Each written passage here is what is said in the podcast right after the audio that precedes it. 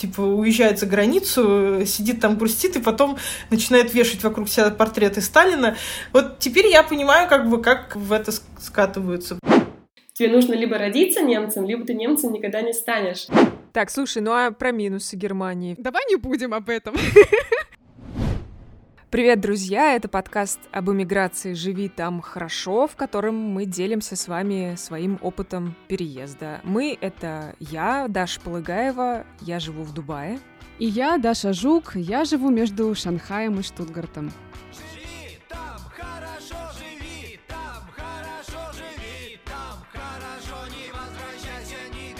Не забывайте писать нам комментарии, ставить ваши оценки на подкастинговых платформах — и делитесь нашими выпусками, если они вам понравились, а также подписывайтесь на наш Инстаграм и на наш Patreon.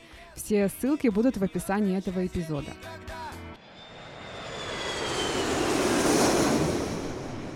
В последнее время мы стали получать все больше писем от наших слушателей, которым иммиграция и переезд в другую страну даются очень-очень непросто.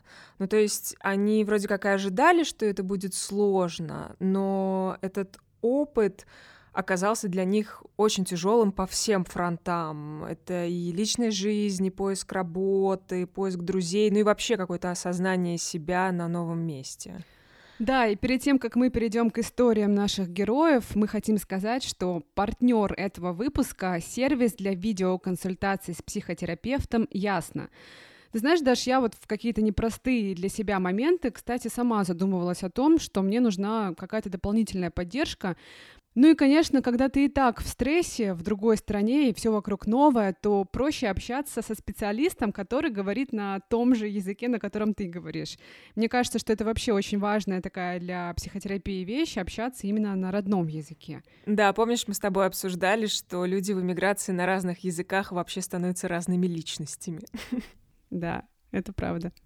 На сайте Ясно как раз легко найти такого психотерапевта. Например, там можно выбрать, с кем вам комфортнее было бы консультироваться, с мужчиной или с женщиной, или это вообще для вас не важно, какие темы вас беспокоят, а может быть, есть ли у вас какие-то симптомы, например, а, нарушение сна или хроническая усталость.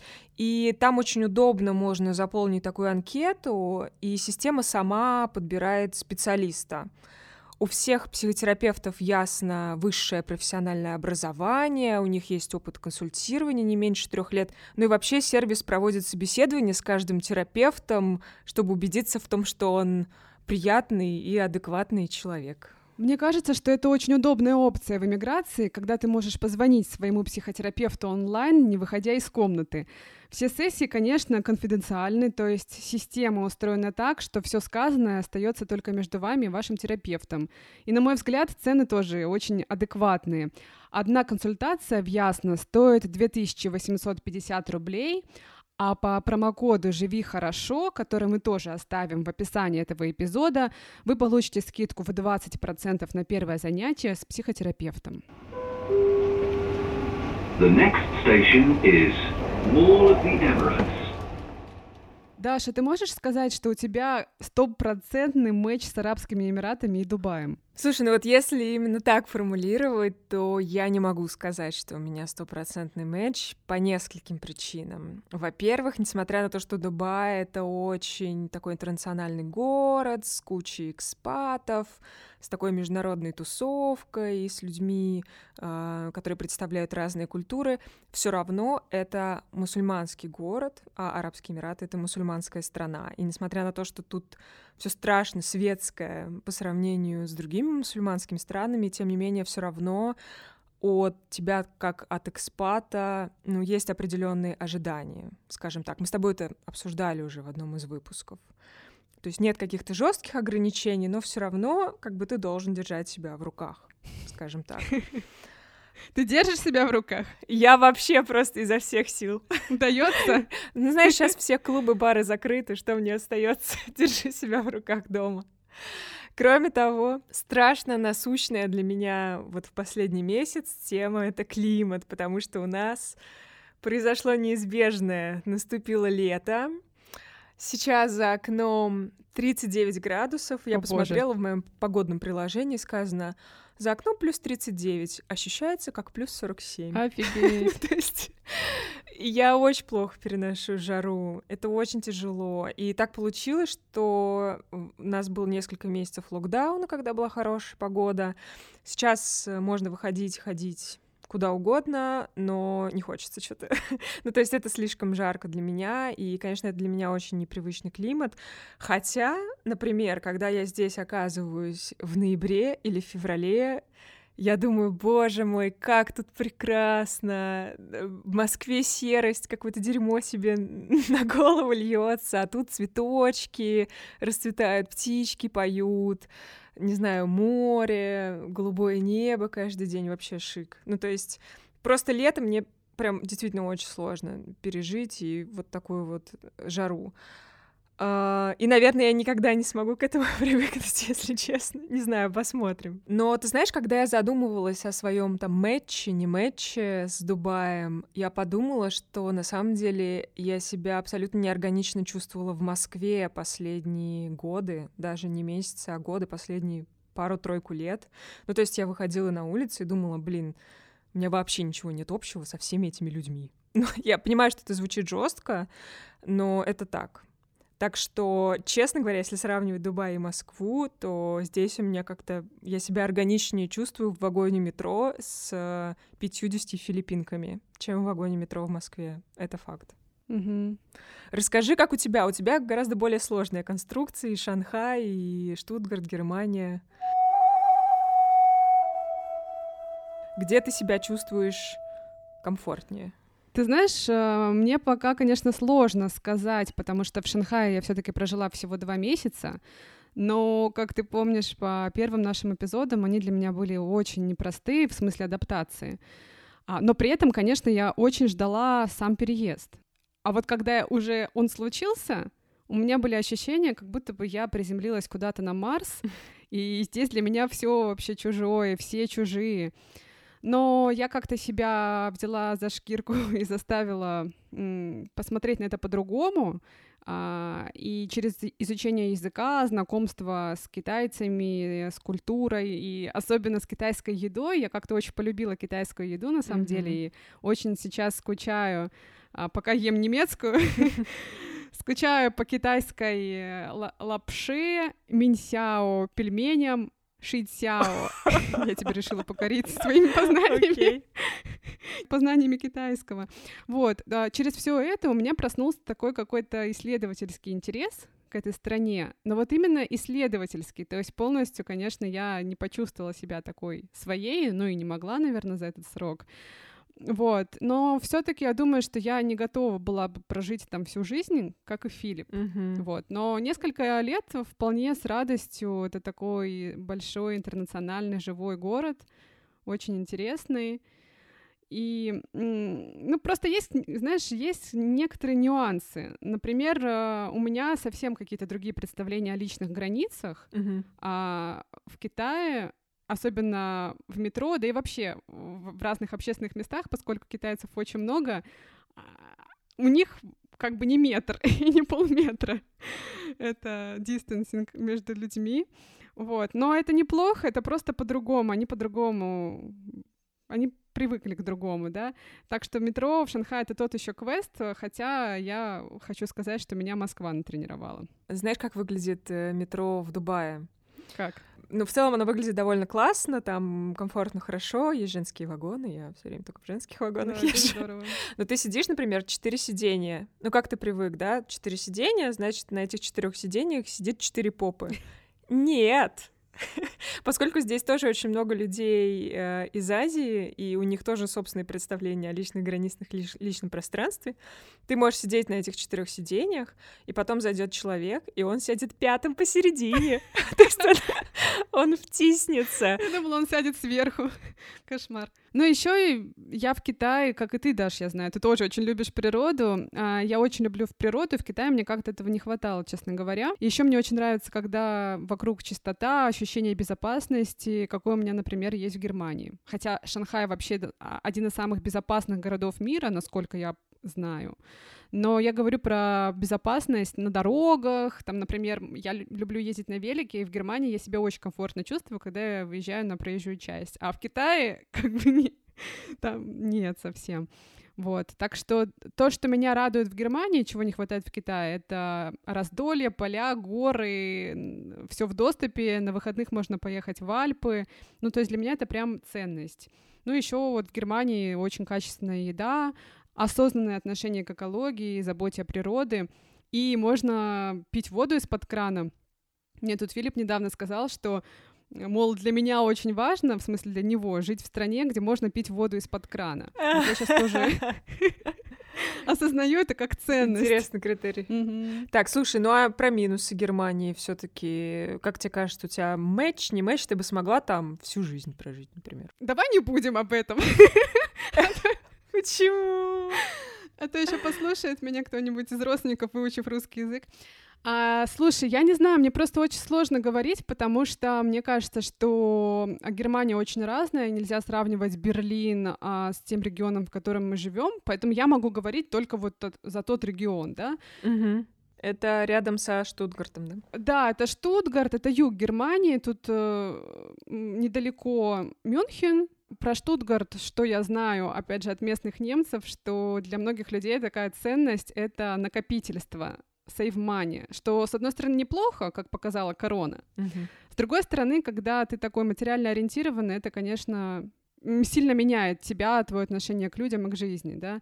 Ну, я имею в виду, когда для тебя деньги — это такая очень важная какая-то... Понятно, что это важная вещь, но когда ты через это еще общаешься с людьми, через эту ценность, это, конечно... То есть они оценивают других людей по количеству денег или как это проявляется? Ну, помимо того, что они копят, например. Не провоцируй меня, пожалуйста. Неполиткорректные высказывания. Ты знаешь, у меня не было вот каких-то личных столкновений на тему денег с немцами. Это то, что я знаю от э, ребят, э, что они, например, не так легко делятся деньгами, не могут там тебе так легко простить какой-нибудь долг, как это делают русские. И вот эта вот душа на распашку, которая у нас у русских, да, она тут не, не, немножко не на распашку. Вот. А еще я подумала, что так забавно, мы же русские, нас называют евроазиатами, потому что мы между Азией и Европой. По сути, мне должно быть комфортно и в Китае, и в Германии. вот. А, да, да. Но я все равно немножко пришелец пока. Кстати, интересно, что нам как раз про сложность адаптации в Германии написали сразу две слушательницы, и им прям сложно вписаться в немецкое общество. И у одной из них, э, у Саши Соколовой, у нее такая интересная история. Она жила и училась в разных странах, и в Штатах, и в Великобритании, и в Праге, и в Барселоне, в Вене. То есть она прям такой человек мира. И сейчас она в Германии пишет диплом. Э, у нее там э, молодой человек, он немец. И именно в Германии она почувствовала, что ее ну, загнали в какие-то стереотипы, в какие-то их собственные представления о том, что такое русская девушка, какой она должна быть. Да, ну, я предлагаю созвониться с Сашей и узнать у нее про детали ее адаптации жизни в Германии. Расскажи, пожалуйста, чем ты занимаешься? У тебя какая-то такая специальность интересная? У меня очень сложная специальность, потому что с ней сложно найти работу. Вот. Um, я только что вот вчера сдала диплом по специальности спортивная этика. Это что-то между правом и администрированием в спорте. Спорт рассматривается с этической точки зрения, и мы учимся принимать решения, учитывая права человека. Вот сейчас сдала диплом и жду свой новый долгожданный рабочий контракт в ООН по коррупции в спорте. Круто. В Германии я пишу диплом в университете как раз-таки откуда а, в городе, откуда мой молодой человек. А, но ты при этом рассказывала нам в письме, что в России и США ты себя чувствовала комфортно, а вот а, в Германии ты как раз испытывала очень такое сильное ощущение зуда. Вот с чем этот зуд связан? Если мы посмотрим на саму нацию, в Америке люди все очень, а, очень открыты, они принимают тебя таким, какой ты есть. То есть это абсолютно не важно. То есть я никогда не заморачивалась по поводу того, как я выгляжу, как я говорю, есть ли у меня акцент, чем я занимаюсь. То есть любое твое решение, оно принималось с простертыми объятиями. И когда я переехала в Германию, в первую очередь, наверное, это был языковой, языковой барьер, потому что на немецком тогда я разговаривала не очень хорошо, и я понимала то, что мой немецкий, наверное, на уровне десятилетнего ребенка. И все. То есть никто даже не может понять, кто я, что я за личность. И я свою личность в Германии до сих пор даже не сформировала. Я очень сильно расстраивалась, мне кажется, даже очень часто плакала, когда я понимала то, что люди не понимают, кто я. И это было очень сложно принять, потому что когда я переехала в Германию, я потеряла немножко часть себя. И мне постоянно казалось, что люди думают обо мне как о ком-то другом. То есть я была таким собирательным образом, да. А тебе кажется, что это было все-таки твое внутреннее ощущение, или тебе как-то, не знаю, тебя ставили в какие-то рамки люди, с которыми ты общалась? Ой, мне кажется, это очень-очень сложно, потому что когда я эм, когда я думаю об этом про себя, мне кажется, то, что это немцы, они такие неприветливые, не хотят, чтобы я погружалась в общество. И когда я разговариваю об этом, например, с мамой, да, она мне говорит, это ты все надумываешь, это все, это все только в твоей голове. Вот, но я понимаю то, что в Германии намного сложнее интегрироваться, потому что так же как язык, он несет какой-то определенный культурный код. И мой культурный код, он не вписывается в эту плоскость корзина. То есть мне очень сложно перенести те слова, например, устойчивые выражения, выражения своих мыслей из английского или русского в немецкий язык. То есть для того, чтобы, мне кажется, интегрироваться в немецкое общество, тебе нужно какую-то культурную часть себя просто забыть. Потому что когда ты, например, учишь, э, учишь какой-то язык, если ты полностью в него погружаешься, как-то ксенофобия исчезает, жизненный уклад становится роднее. То есть э, для того, чтобы стать частью немецкого общества, нужно какую-то свою часть личности э, просто стереть. Слушай, ну вот э, я со многими немцами общаюсь э, по-английски. На самом деле, мне кажется, они многие хорошо говорят по-английски, а Берлин так вообще говорит по-английски. Может, тебе в Берлин надо переехать. Ну, я подумала сейчас а, вот о чем. Вот ты говоришь про то, что это такие языковые сложности. А если бы ты выучила немецкий, ты считаешь, что все бы наладилось в твоей жизни в Германии? И это только про язык, эта проблема? Нет, мне кажется, это не, не про язык для того, чтобы э, говорить как немец, думать, думать как немец, нужно хорошо, хорошо знать язык, но это только маленькая часть. То есть я, мне кажется, никогда, ни, никогда не смогу полностью интегрироваться в общество, потому что я, когда, когда я росла, мы смотрели другие мультики, мы смотрели другие советские фильмы, юмор, который очень сложно объяснить иностранцу в целом. Слушай, ну смотри, с американцами ты тоже разные мультики смотрела, и разные фильмы смотрела, и шутки они советские не понимают, и тем не менее тебе там как-то попроще было. Как ты думаешь, почему? Мне кажется, потому что немцы, они очень не открыты к чему, они не открыты к чему-то новому. То есть Apple Pay в Германии появился только в прошлом году, да, и вообще любая новизна в Германии, она воспринимается в штыки, то есть даже если мы посмотрим на язык, иностранец на немецком это aus, Ausländer, то есть человек из другой страны. Вот эта частичка aus, она очень, очень-очень негативная, то есть идет четкое разделение на мы и они. Чужеземец. Да, да, да, да. И поэтому мне кажется, ты даже никогда, если ты выучишь немецкий язык, ты разговариваешь практически без акцента, тебе все равно будут, будут задавать вопрос, даже когда у тебя, например, есть немецкий паспорт, откуда ты на самом деле родом. То есть тебе нужно либо родиться немцем, либо ты немцем никогда не станешь.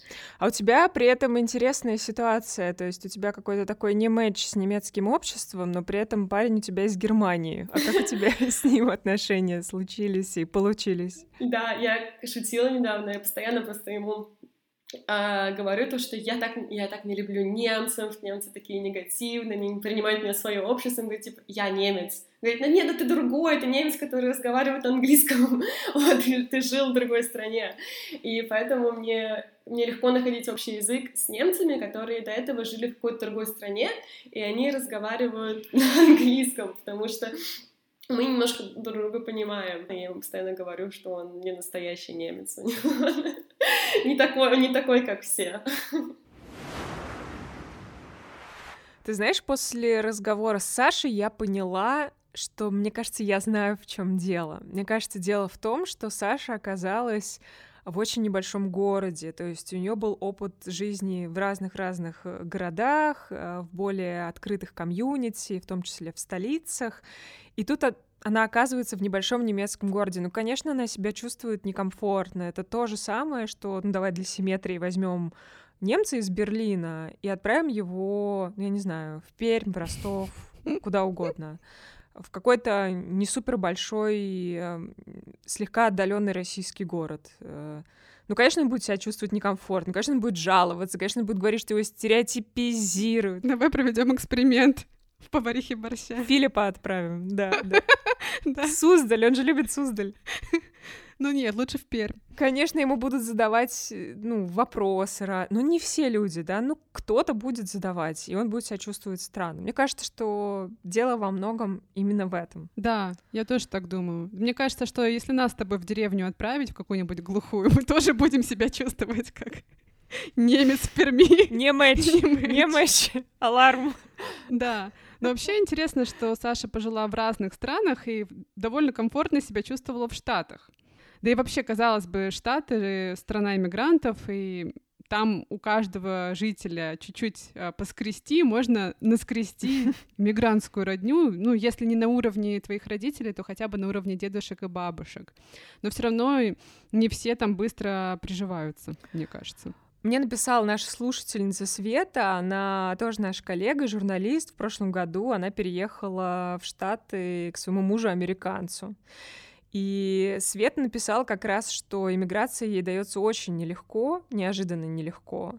И вот она как раз посоветовала нам рассказать о людях, у которых ничего не получается, и которые, может быть, даже хотят вернуться. Но Света пока возвращаться не собирается, все таки она совершила такой большой шаг, она уже переехала, и, ну, все равно понятно, что адаптация занимает какое-то время, но вот что она пишет — я не ожидала, что переезд и иммиграция — это настолько тяжело, что будет так сложно найти работу, друзей, вкусную еду и вообще даже вставать с кровати. Ну, давай позвоним Свете и узнаем, почему все таки переезд ей как-то так непросто дается. Да, давай. Ты в прошлом году переехала, да? Э, переехала в августе, да. Как проходили твои первые дни, первые недели? Какие у тебя воспоминания об этом времени? Дело в том, что мои последние две недели когда я уезжала, они были похожи просто на какой-то адский хаос, потому что я очень поздно уволилась с работы, со мной все хотели попрощаться, и я просто не вылезала из какого-то алкогольного запоя. Вместе с этим я еще умудрялась сходить э, к зубному, и у меня разболелся зуб. И вот это вот все было настолько, настолько мощно, что когда я приехала сюда, э, было похоже, знаешь, как э, ты либо выходишь из, э, после концерта, и ты вот оглушен, а вокруг тишина, настолько оглушающая тишина, что кажется, что тебя просто заложило уши. Всю ту бурную жизнь, которая у меня была, я оставила, и здесь оказалось прям вот тихо-тихо. При том, что у меня там тоже было тихо, и ну, не было все время так, как последние две недели.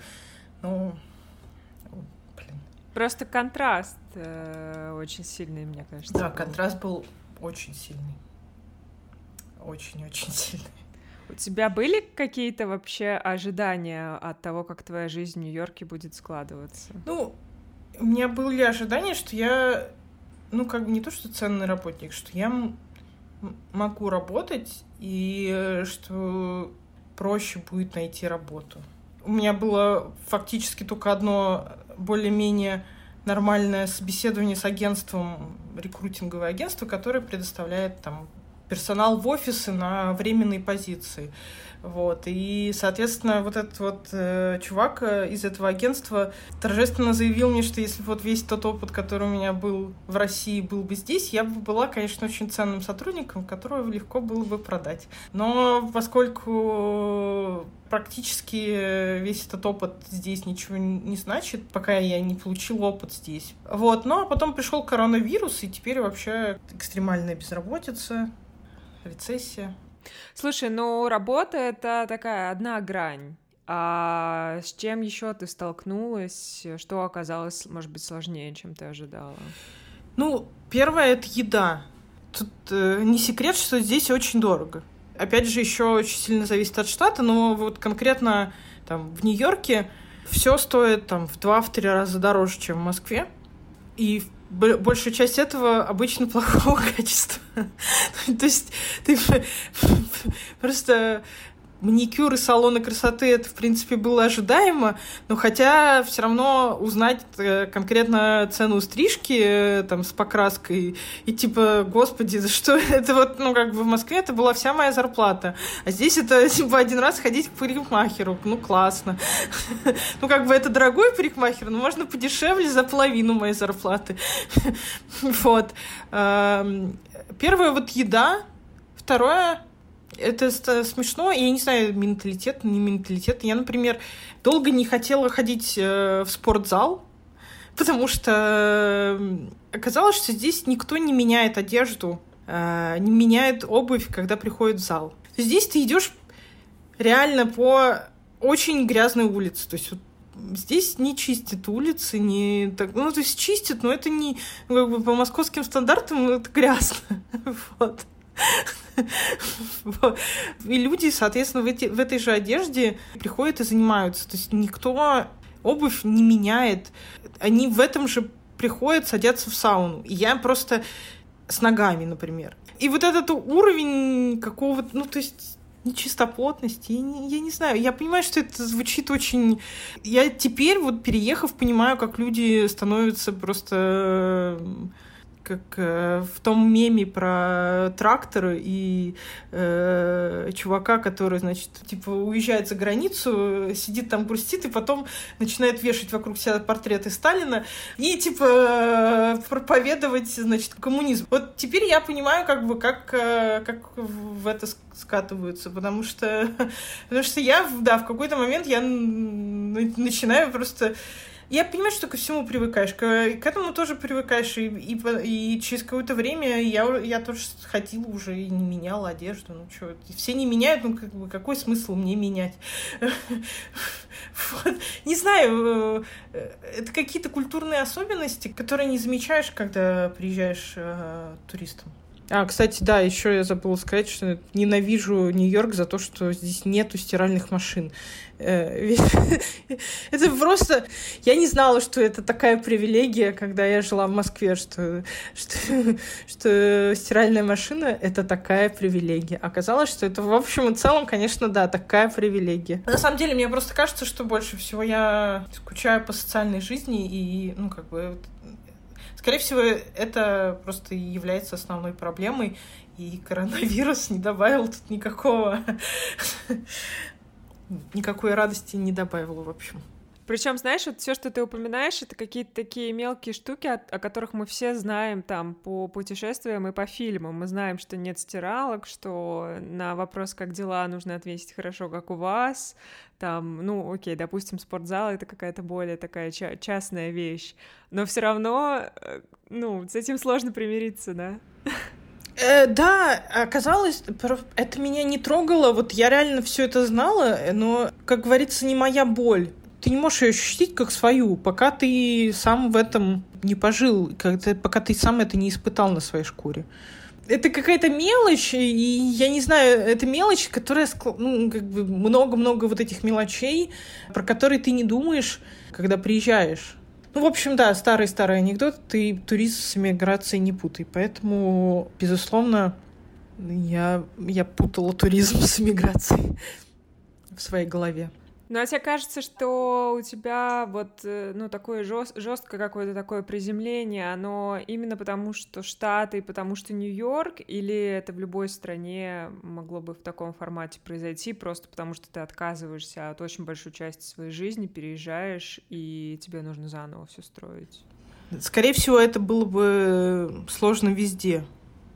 Э, из Москвы казалось, что Нью-Йорк э, должен быть полегче, потому что, условно говоря, все здесь живущие приезжают откуда-то, ну, то есть очень много иммигрантов и приезжих из других городов и так далее.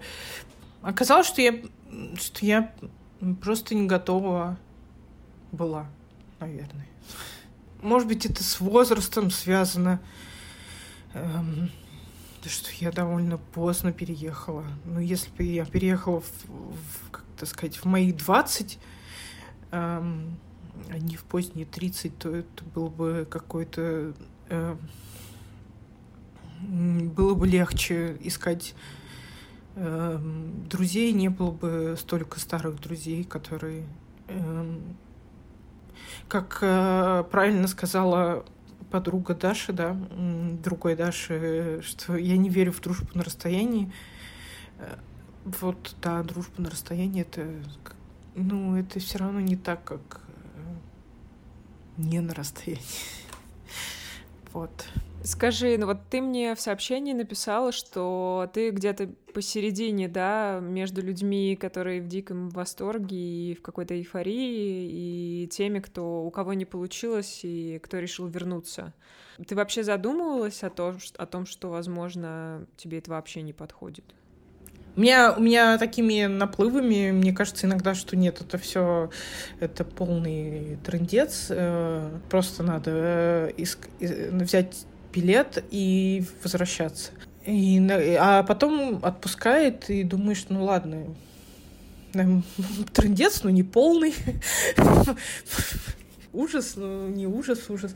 Мне просто кажется, что если я сейчас уеду, это будет, что я совсем сдалась и совсем не попробовала. Так что я пока еще все-таки на стороне попробовать и побороться. Хотя периодически у меня наступают такие Эм, моменты, когда мне кажется, что надо все бросить и уезжать.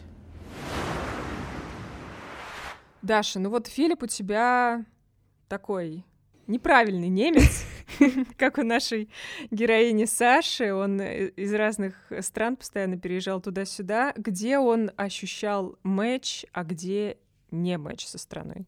Ты знаешь, интересно, что, мне кажется, такой наибольший не матч у него как раз был со Штатами. Mm-hmm и он там себя чувствовал скорее таким прям европейцем. А, и вообще, знаешь, несмотря на то, что ну, Филипп сам говорит часто, и мне всегда казалось, что он такой человек мира, ребенок третьей культуры, он, конечно, все равно европеец. Englishman in New York. Да, да, да. Вот. И я помню, вот когда мы вернулись из Марокко в феврале, как раз вот перед uh, катастрофой, которая началась потом, и самолет только сел в Штутгарте, и Филипп мне такой говорит, слушай, я, конечно, все таки европеец. все таки там нельзя воду из-под крана пить. Да-да-да. Да, кстати, вот э, про это шла речь, не только, но вот про какие-то блага цивилизации, которые у него и здесь есть, доступны ему, и которых нет во многих других странах. Ну окей, ну раз у Филиппа не матч с Америкой, давай-ка покажем ему такой прекрасный фильм, как «Брат 2». Давай, да. Тем более в этом году «Брату 2» исполняется 20 лет. Я, кстати, сама очень люблю этот фильм и с удовольствием его пересмотрю. Давай, давай и научи Филиппа всем вот этим каноническим фразам, особенно про водочку. Про водочку обязательно. Повариха борща. Языковые курсы с Дарьей Жук. Ну что, время объявить нашу постоянную, любимую, единственную, на самом деле, рубрику, в которой я учу своего бойфренда Филиппа русскому языку. А мне здесь нравится. В Америке вся сила мира. А в чем сила, брат? В чем сила, брат? брат, в чем сила, брат? В чем сила, брат? В чем сила, брат? Where is the power, brother? В чем сила, брат? You sound better and better. Очень спасибо. You can say очень спасибо. Damn it. Philip, your subscribers would like to know your feedback about the movie. It's cool. I like it. It really represents pretty well a time when when there were no real rules and where everyone had to find their own place and you know you just had to almost like redefine your role you you were a soldier now you're what are you now you're a student but really are you a student and it looks like it's more of a story like a bullshit story he's telling himself because it sounds better than i'm a former soldier and i don't know anything else i don't know what to do except for kill people вот скажи мне американец в чем сила Вот скажи мне, американец, в чем сила? Вот скажи мне, американец, в чем сила? Сила, сила. Great. Do you remember how to say USA. США. yes. And now you can also learn uh, how to say American. Американец. Good.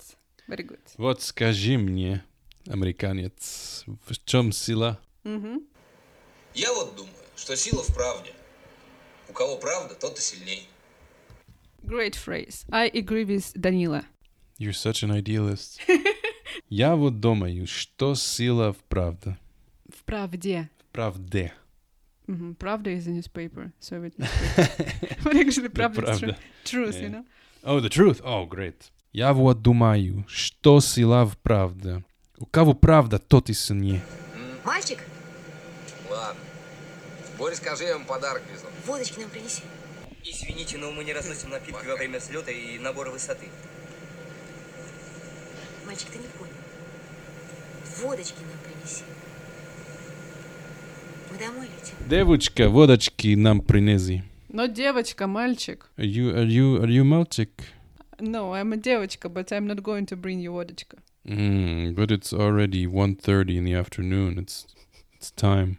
Мальчик, водочки нам принес, принеси. Принеси, принеси. Принеси. Принеси. So, for example, if you go to a Russian restaurant, you can just say, мальчик, водочки нам принеси. Okay, I don't think people say мальчик anymore. It's not very polite. And девочка as well. Yes, it's very informal. Hey, мальчик. And if I say that in a Russian restaurant, will they spit in my food? Mm, Depends on them, of course. But at the same time, s- uh, some people who watch this uh, movie, they could be, oh, Philip, you are our boy. Hey, мальчик, водочки нам принеси. Do you remember a guy who gave you some uh, homemade vodka in Russia? yeah. It was in the dacha. Мы катались на санках тогда, и нам какой-то чувак принес uh, самогона и налил Yeah, Филиппу. Это самогон. самогон. Very nice. So you can say, мальчик, самогона нам принеси. Mm, самогона нам принеси, but maybe not мальчик because he was quite big. Yes, he was мужик. Мужик is a big Russian man. Not only Мужик. Russian, but very- мужик, самогона нам принеси. What did you say? Даш, ну, как у вас, какие планы? Я думаю, после карантина вам нужно будет все-таки определиться, где вы живете, в Китае, в Германии. Я тоже на это рассчитываю. И вообще рассчитываю замечиться с какой-нибудь страной в будущем. У нас пока в планах Португалия. Я туда однажды ездила в путешествие, и мне прям как-то очень там хорошо было. Вот. А тебе в какой из стран, в которых ты была, может быть, просто там в коротком путешествии, вот в какой стране было комфортно, хорошо? Ты знаешь, я люблю Скандинавию. Мы с тобой что-то очень много всего такого неприятного про Россию сказали в этом выпуске. Я последнее себе позволю. Ты знаешь, когда я нахожусь в Швеции, я думаю, блин, это просто как Россия, только лучше. Как Россия только... Там природа прекрасна, такая же абсолютно. Ты себя чувствуешь абсолютно комфортно. Апгрейд России такой, да? Да, но при этом как, качество жизни гораздо выше. И Москва близко, можно к родственникам слетать. Ну, то есть в целом все вообще кайф, мне кажется. Налоги только высокие. Ну, то есть э, вы планируете, да, переезжать куда-нибудь в будущем? Ой, слушай, сейчас не время планировать. Ну, конечно, не- ты знаешь, всю жизнь, наверное, я не хотела бы жить в Дубае. Тут э, свои минусы появляются, например, когда появляются дети, потому что это очень дорогое образование для детей. Ну и куча каких дополнительных расходов.